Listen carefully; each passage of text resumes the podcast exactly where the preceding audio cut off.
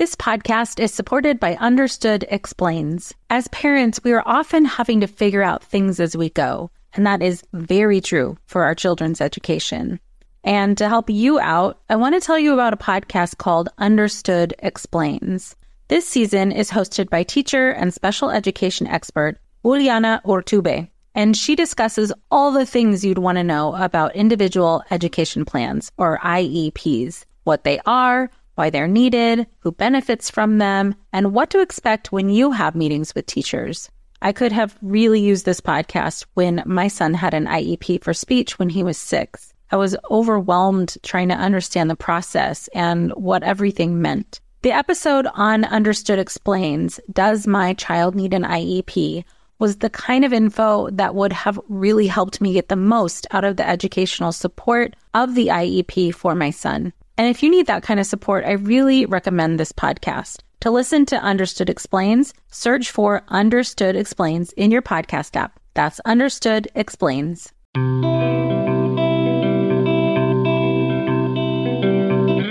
Welcome to Mom and Mind. This is a podcast all about perinatal mental health and wellness related to conception, pregnancy, birth, loss, postpartum, and new parenthood.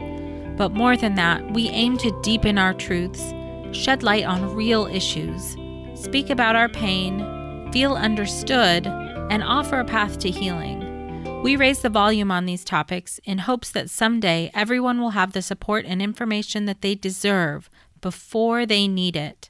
Please note this podcast is not a replacement for treatment by a professional or professional training. Welcome back. I'm your host, Dr. Kat.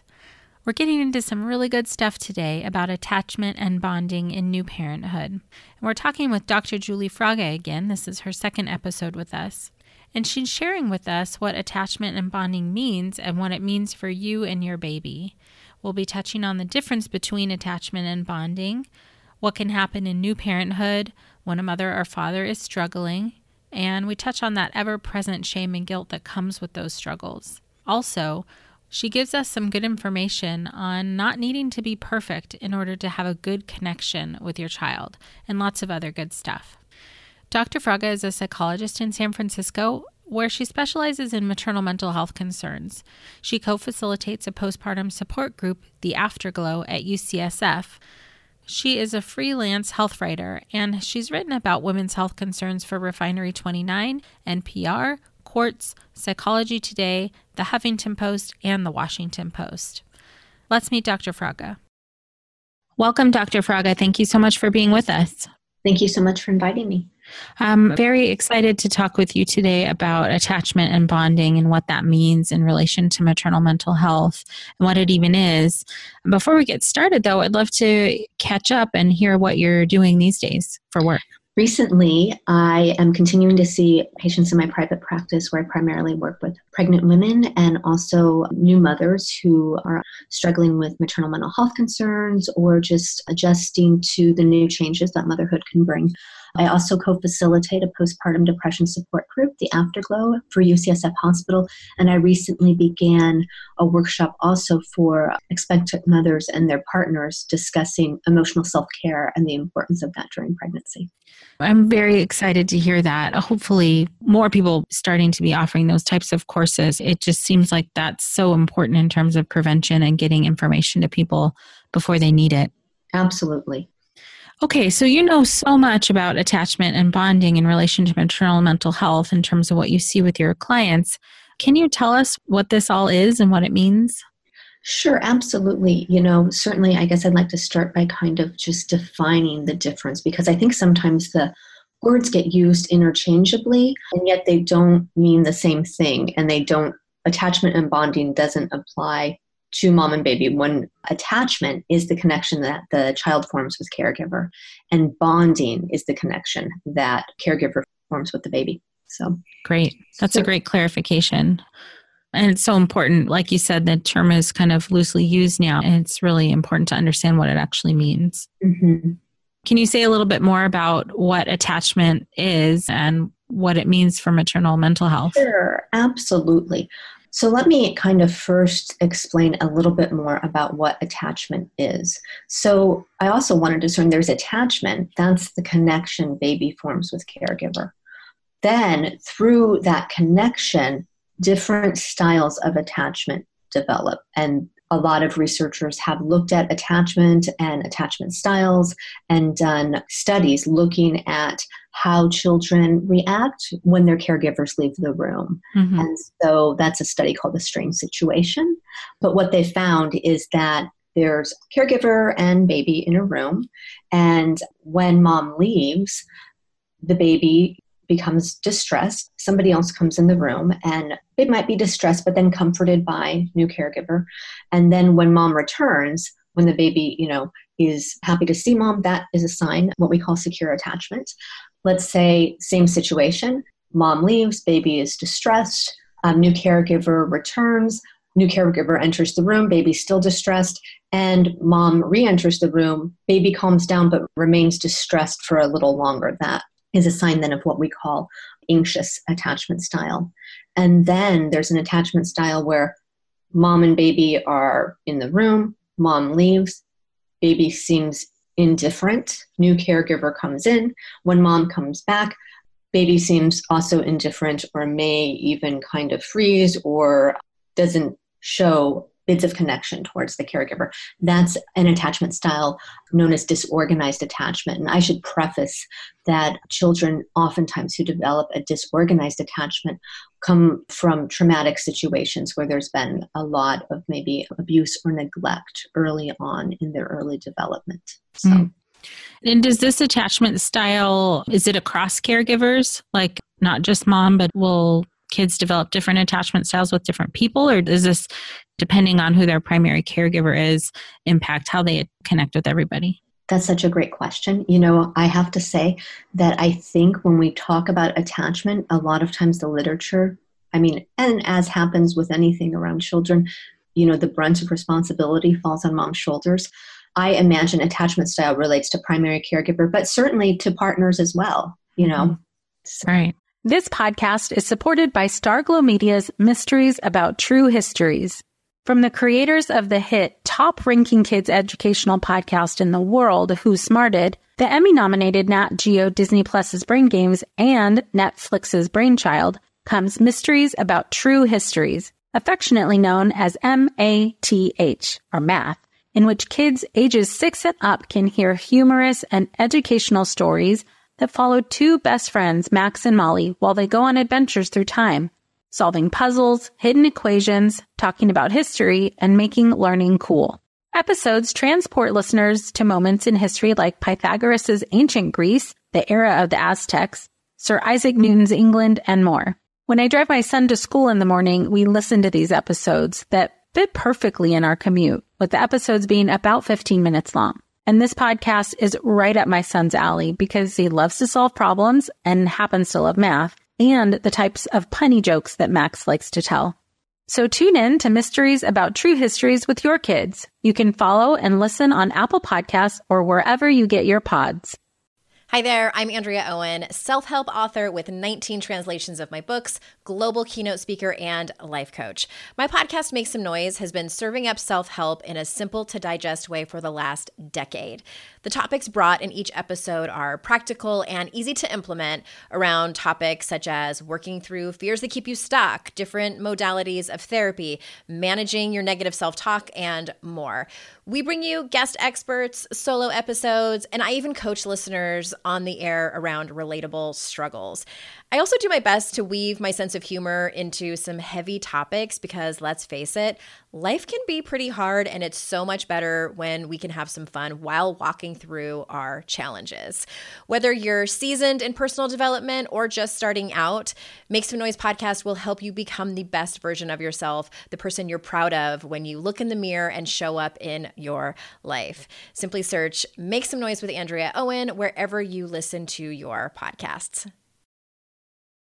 Okay, so these are three distinct attachment styles that children develop in relation to their caregiver. But can you say more about the bonding that happens for the mothers? Sure. So, baby bonding is the connection that mom feels towards the baby. And I want to say that is something that happens over time. So, I don't want to be an alarmist. Certainly, if your mother has a new baby and she doesn't feel immediately bonded or have an oxytocin love rush, that does not mean at all that baby is going to have a develop less than secure attachment style. Not at all. Right. Um, you know, I think when we talk about maternal mental health concerns, oftentimes we hear that illnesses left untreated can affect the mother baby bond, but not a lot more is said about that. And mm. how does that happen? Well, what we know during the first three years of life, a lot of neural pathways are being laid down in the brain. The brain's developing, you know, rapidly. So there are interactions between mom and baby that are called serve and return reactions. That means baby makes a bid for mom's attention, mom responds, you know, things kind of go along. Baby cries, mom responds, mom picks up Sue's baby. So those are all reactions. We could think of them as a cry for help. I need something from you, mom responds. So those pathways are all being kind of mapped out. And that over time is what kind of forms this attachment style, if that makes sense. Right. So, you know, in terms of a lot of moms who feel anxious and worried and hear their child's cries and feel like they need to address it immediately or all the time or can't get to their child and feel bad when they don't. How often do, like you were explaining, there's this kind of call and response kind of a situation between mom and baby. How often do babies actually need that met in order to have the secure attachment? I mean, I believe that research shows that it's 25 to 30% of the time. So I'd like to also kind of preface that number because one thing I don't think we need is more pressure on mom's shoulders. Right. You know? And certainly there's the notion, which I think some people can kind of bristle away from, but the notion of the good enough mother. There's no such thing as a perfect mother, right. but good enough. Do you respond to your baby well enough 25 to 30% of the time? Mm. That's good mothering.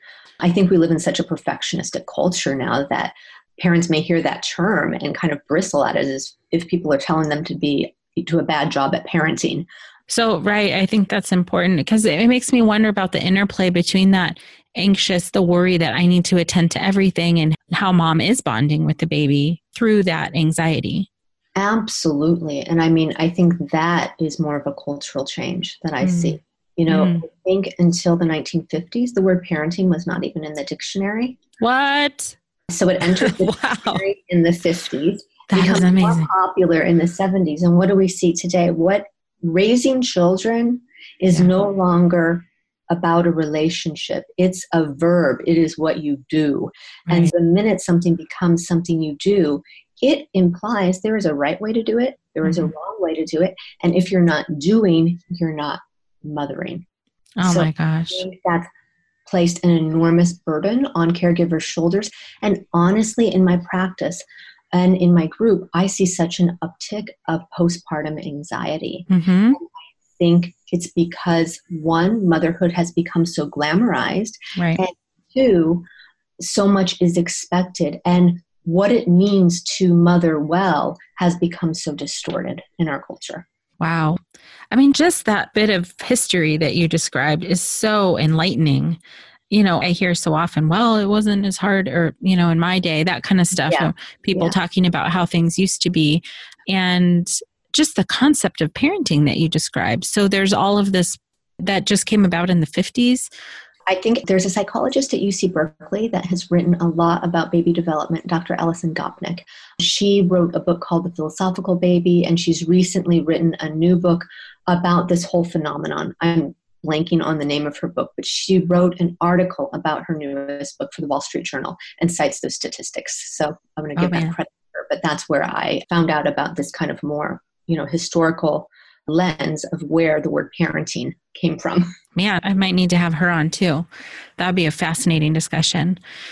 Wow. Okay. So, I mean, we're all then, all of us in our mothering years now, we're all queued up to feel like we're supposed to be bonded and connecting in, in these really more intensive ways than in terms of pressure than has mm-hmm. ever been before. And so you're seeing more anxiety. Are you seeing more difficulty with feeling connected because of that anxiety, feeling bonded because of that? Or uh, maybe even the opposite, feeling kind of needing to make sure the connection is there so much? You know, I think one, I also want to preface that experiencing postpartum depression or experiencing anxiety does not mean your child is going to develop less than healthy attachment style at all. Right. I don't want to alarm parents who have experienced anxiety or maybe anxious. And, you know, what anxiety I think does is that it takes us away from ourselves. Something doesn't feel safe. And so we get caught up in our minds mm-hmm. trying to figure out a way to feel in control, trying to figure out a way to feel safe. Sometimes just that phenomenon can take us away from being in the present moment mm-hmm. or overly focusing on the present moment like looking at you know something so closely that we don't kind of take a step back mm-hmm. to look at the wider lens so i hope that answers your question yeah i mean so we're coming into motherhood with our own histories and our own you know early forming of attachment with our parents so, in a lot of ways, there's our own kind of stuff that gets involved from our own histories in relation to how we're connecting to our children. Can you speak to that? Absolutely, because I think, you know, oftentimes when we talk of attachment, we talk about the baby forming an attachment style, mom bonding or caregiver bonding to the baby. But what rarely is looked at is how our own attachment styles play out in our feelings surrounding motherhood and in how we mother. Yeah. And think, you know, again, there's not a lot of research on this topic, but just kind of based on my own clinical observations and some of the theories I know from more psychoanalytic literature. And when I say psychoanalytic, I don't mean Freud necessarily, but certainly analysts that came after Freud who studied a lot about moms and babies, Melanie Klein, Winnicott, that talks about, you know, the unconscious, which is things that have happened to us and affected us in some way, but we're not solely aware of, but they still play out. And so, certainly, some attachment styles come to be because of trauma. Mm-hmm. And trauma gets passed down through generations. Yeah. Um, whether or not there's an awareness there or there isn't. So I think, you know, oftentimes I don't think that causes postpartum depression, but I absolutely believe it can be a correlate and it can raise risk, and that isn't talked about. That mm-hmm. the trauma history can raise risk for a maternal mental health concern, which I think could be a real public service announcement because women who have experienced trauma, you know, familial trauma, sexual trauma, relationship trauma, if they knew that, it might destigmatize shame so that they could talk with someone about it mm-hmm. before they become mothers so they might know a little bit of what they might expect. Mm. For example, someone who has an insecure attachment style, an insecure avoidant attachment style, may feel like the baby's needs and the baby's cries are too much. Yeah. You know, it might just feel like too much, so they don't even realize it, but they just need to get some distance from that. That mm-hmm. dependency just feels too close. Right. Oftentimes, anxious avoidant attachment style is where there wasn't enough nurturing. Mm-hmm. So we could see how that might play out. Oh, yeah, I'm just thinking on some level for the moms who are listening to this and hearing this information for the first time that maybe there's some like connections being made and hopefully a deeper understanding of themselves happening. And also, hopefully, from what you've said too, that this isn't necessarily causal, that, that what they're experiencing won't necessarily cause their child to have a disorganized attachment style or something like that, that, that these are things that can be worked with. And Absolutely. And I guess I think more importantly, I think of it, like I said, a PSA, because mm-hmm. I think so much of the information when one prepares for parenthood mm-hmm. is around external things, mm. buying baby right. things, yeah. Uh, preparing the nursery, reading baby books on what to expect from your baby. Mm-hmm. And yet, I think the piece that doesn't receive as much attention, but is very important, is one of the ways to prepare for parenthood is through self reflection, yeah. through looking at your own childhood, asking yourself, what's something I wanted from my parents that I never received? How might that affect how I feel about my child? How might that affect um, my parenting? Let me tell you, you know, it plays itself out. And I could, you know, I'm comfortable giving a disclosure, but I grew up with a mom who was pretty controlling and also fairly withholding. Mm-hmm. So I'll give an example of how that plays out. It's very hard for me not to overindulge my daughter. Mm. Not in the sense of, you know, with things necessarily mm-hmm. per se, but with attunement. Right. Yeah. You know, and we can see the connection. So I want to just give that example because I feel like that's a good example that a lot of us can probably relate to, you know? Mm-hmm. Yeah. Thank you for that. That does give it light. So, geez, you know, our histories are impacting how we're connecting to our children. And you're so right that that's hardly ever discussed or looked at. I mean, it's once you've become an adult, you know, you've kind of left your childhood behind as if those were two separate people, Right. not different times in your life that kind of coalesce into creating your being. Right. I really think that that disconnect on some level, you know, once we have our own kids and we're having all these feelings of guilt and shame for not feeling connected or for having these uncomfortable feelings related to our child, we can't really connect them to that past very easily. We're just left sitting there with all this guilt and shame. Absolutely. And so, really, like, I mean, that seems like another topic altogether. Yeah. How shame stops us from connecting with our authenticity. Uh, How shame causes us to hide. So, we think if we're hiding, then, you know, it's not happening. right. Which isn't necessarily the case. Just in the same way that we think if we don't think about thoughts that bring about distressing feelings, the distressing feelings won't get expressed. You know, they'll still find a way out. And so, you know, I think it's a myriad of all of these threads. So, you know, in the work that you're doing in your kind of couples prep for parenthood type work, that makes me think that that would be a really good place to bring these kinds of issues to the forefront. But what are ways that we can be supporting new parents through their bonding and helping to foster healthy attachments with their children? One, I think, kind of smashing this myth that there's motherhood perfection, that you have to be perfect. Yeah. that good enough is the golden standard here. One, we all have histories. We've all had things that have happened to us. That doesn't make us good. That doesn't make us bad. That's who we are. And the more we can connect with that in a place of kind of curiosity and thinking about it in preparation for parenthood, that can bring about some insight. And sometimes when we realize something that's been maybe bothering us that we couldn't quite name before, it does bring relief you Mhm. know oh wow that's why i'm doing that that makes so much sense wow okay Right.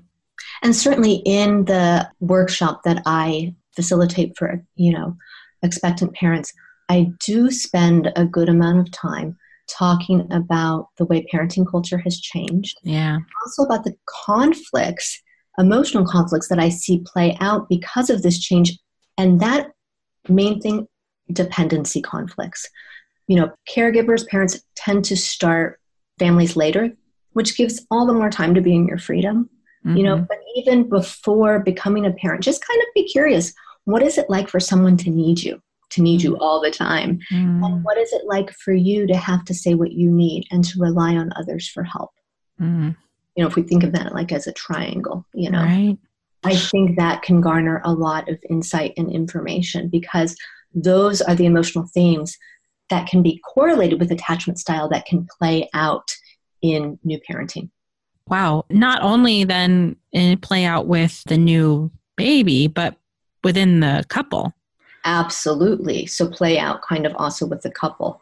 So that's something else, you know, that in the workshop, you know, I do talk about is how do you express your needs? Does it bring you anxiety? Are you the person that never wants to have to say what you need because it feels Uh-huh. like you're a burden? Well, you know, we all can have our feelings.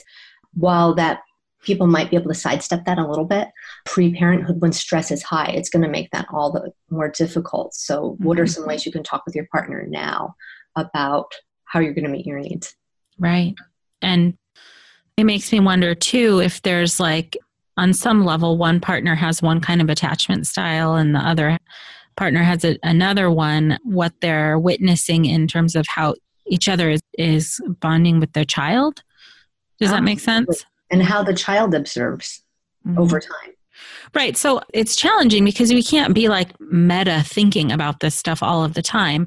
Most of the time, life is happening and we're in it and we're doing it, which seems to be a really good plug for why it's important to do some of this work ahead of time if you can, kind of reflection ahead of time.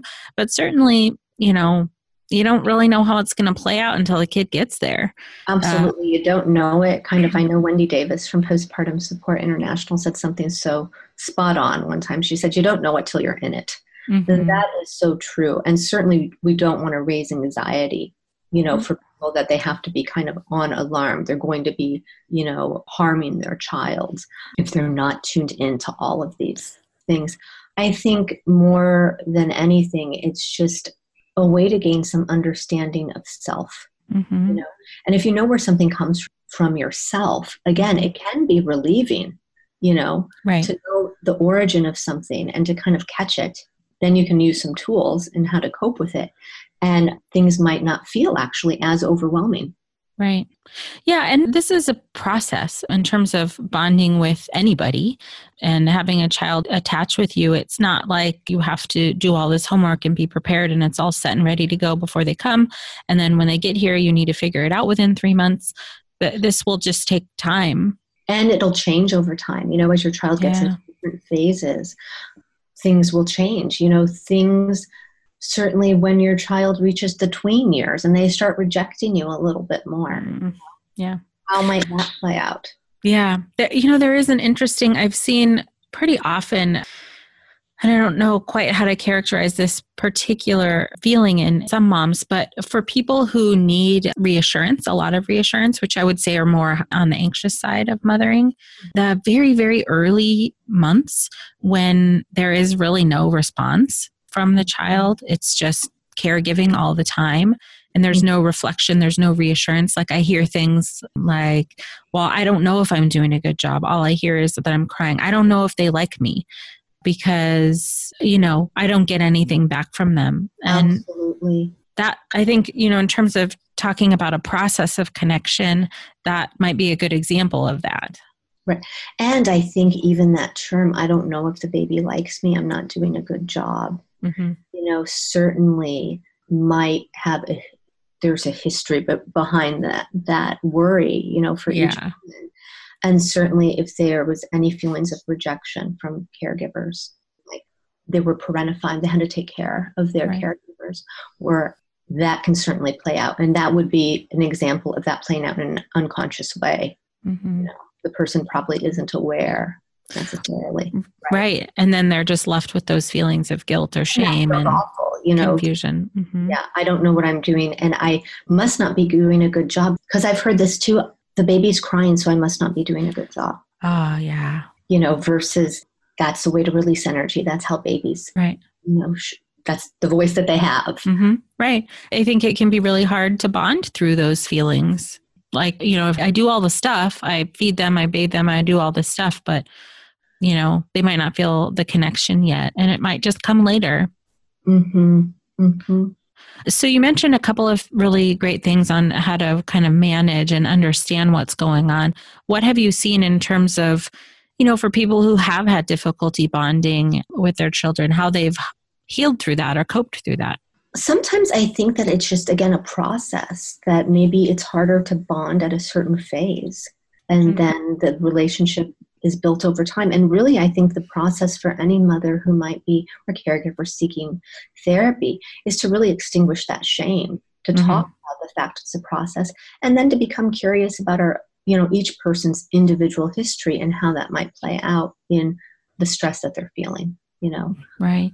If you like this show, there's a decent chance you'll also enjoy the Shameless Mom Academy. Hi, I'm Sarah Dean, the founder and host of the Shameless Mom Academy. The Shameless Mom Academy is a podcast for moms that centers moms more than it centers your kids. I'm not going to teach you how to make baby food or how to make your three year old or 13 year old stop having tantrums. Instead, I'm going to bring you back to yourself. For the last 20 years, I've been helping moms through growth and transformation.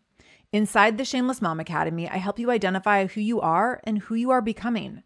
Look, motherhood is hard. It brought me to my knees many times and sometimes still does. Returning to who I am and who I am becoming allows me to decide how to show up in all those sticky motherhood moments, but also in all my other relationships and in all the ways I show up in my various communities. So come check out the Shameless Mom Academy wherever you listen to podcasts.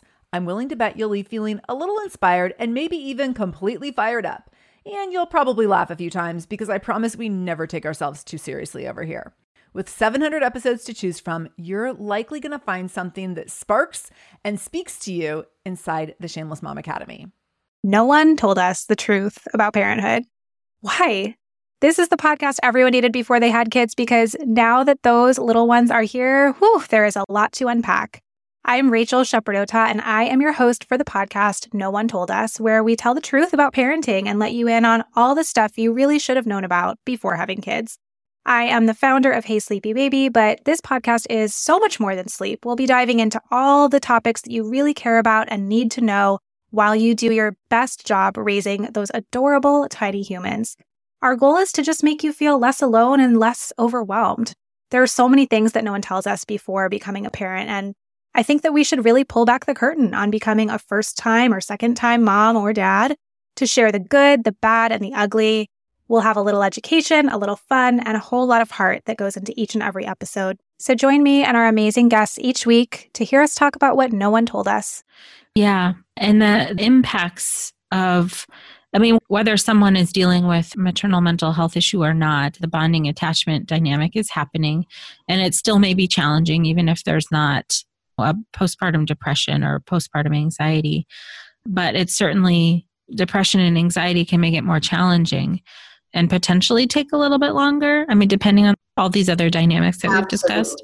I yeah. think potentially take a little bit longer. And then I think accompanied by that, what I see is when the bond might take longer because of postpartum depression or anxiety and the healing process, then there can be a real mourning period, you know, like yeah. it took me this long and now my baby's a few months old or now my baby's six months old and I feel like I missed the whole thing. Oh, yeah, that's heartbreaking. You know, yeah, that's like so there's, hard. There's just so much pressure on parents to do it perfectly, you know. Wow.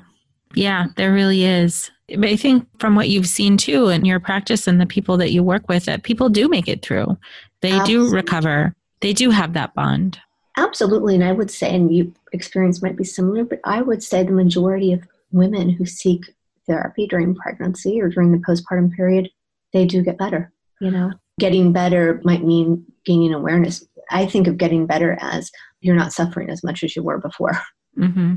You have right. a great understanding, not that there's any golden seal of healing. I mean, who we are and who we become is a process as well. That's kind of a lifelong dissertation. itself, as my yes. uh, analyst would has told me. So. Oh my goodness, that is so true.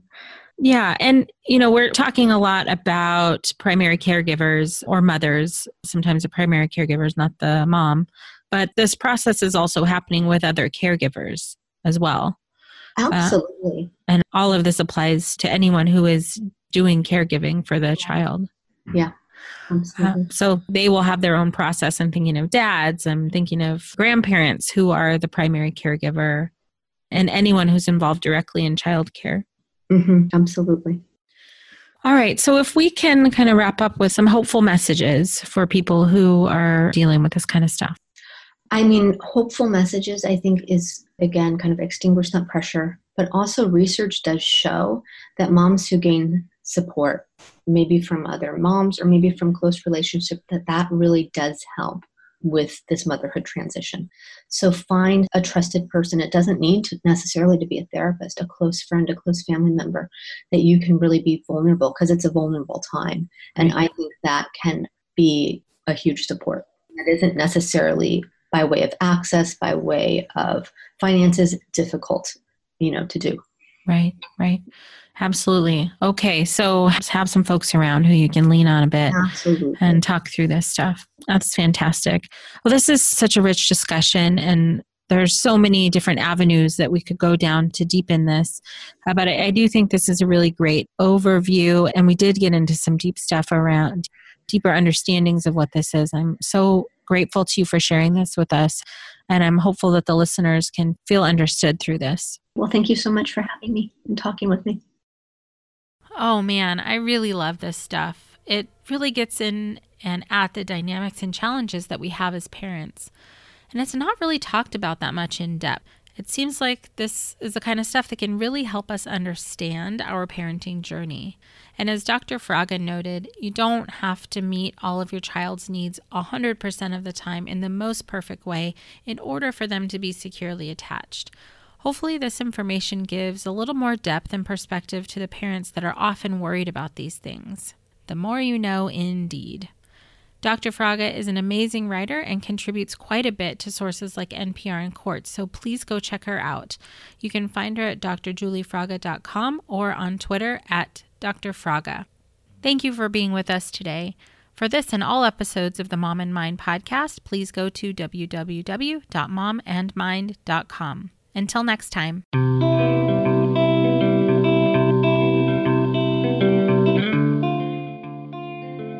Thank you for joining us today.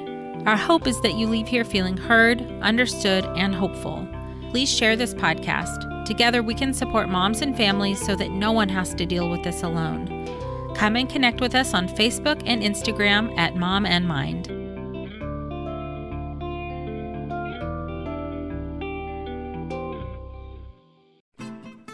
I'm Margaret. And I'm Amy. And together we host the podcast, What Fresh Hell Laughing in the Face of Motherhood. Margaret, I would say you're sort of a where are my keys kind of mom. Correct. Sometimes a where are my kids kind of mom. While you're Amy more of a we were supposed to leave 35 seconds ago, mom. I mean, touche. In each episode of What Fresh Hell, we come at a topic from our usually completely opposite perspectives. I bring the research. And I bring kind of the gimlet eye. Like, is that research really going to work, people? And almost 10 million downloads later, we're still laughing. We also talk to experts in the parenting field, plus parents with stories we can all learn from. We make each other laugh, we challenge each other's assumptions, and we have what we think is the best parenting community on the internet. Check out What Fresh Hell Laughing in the Face of Motherhood wherever you listen to podcasts.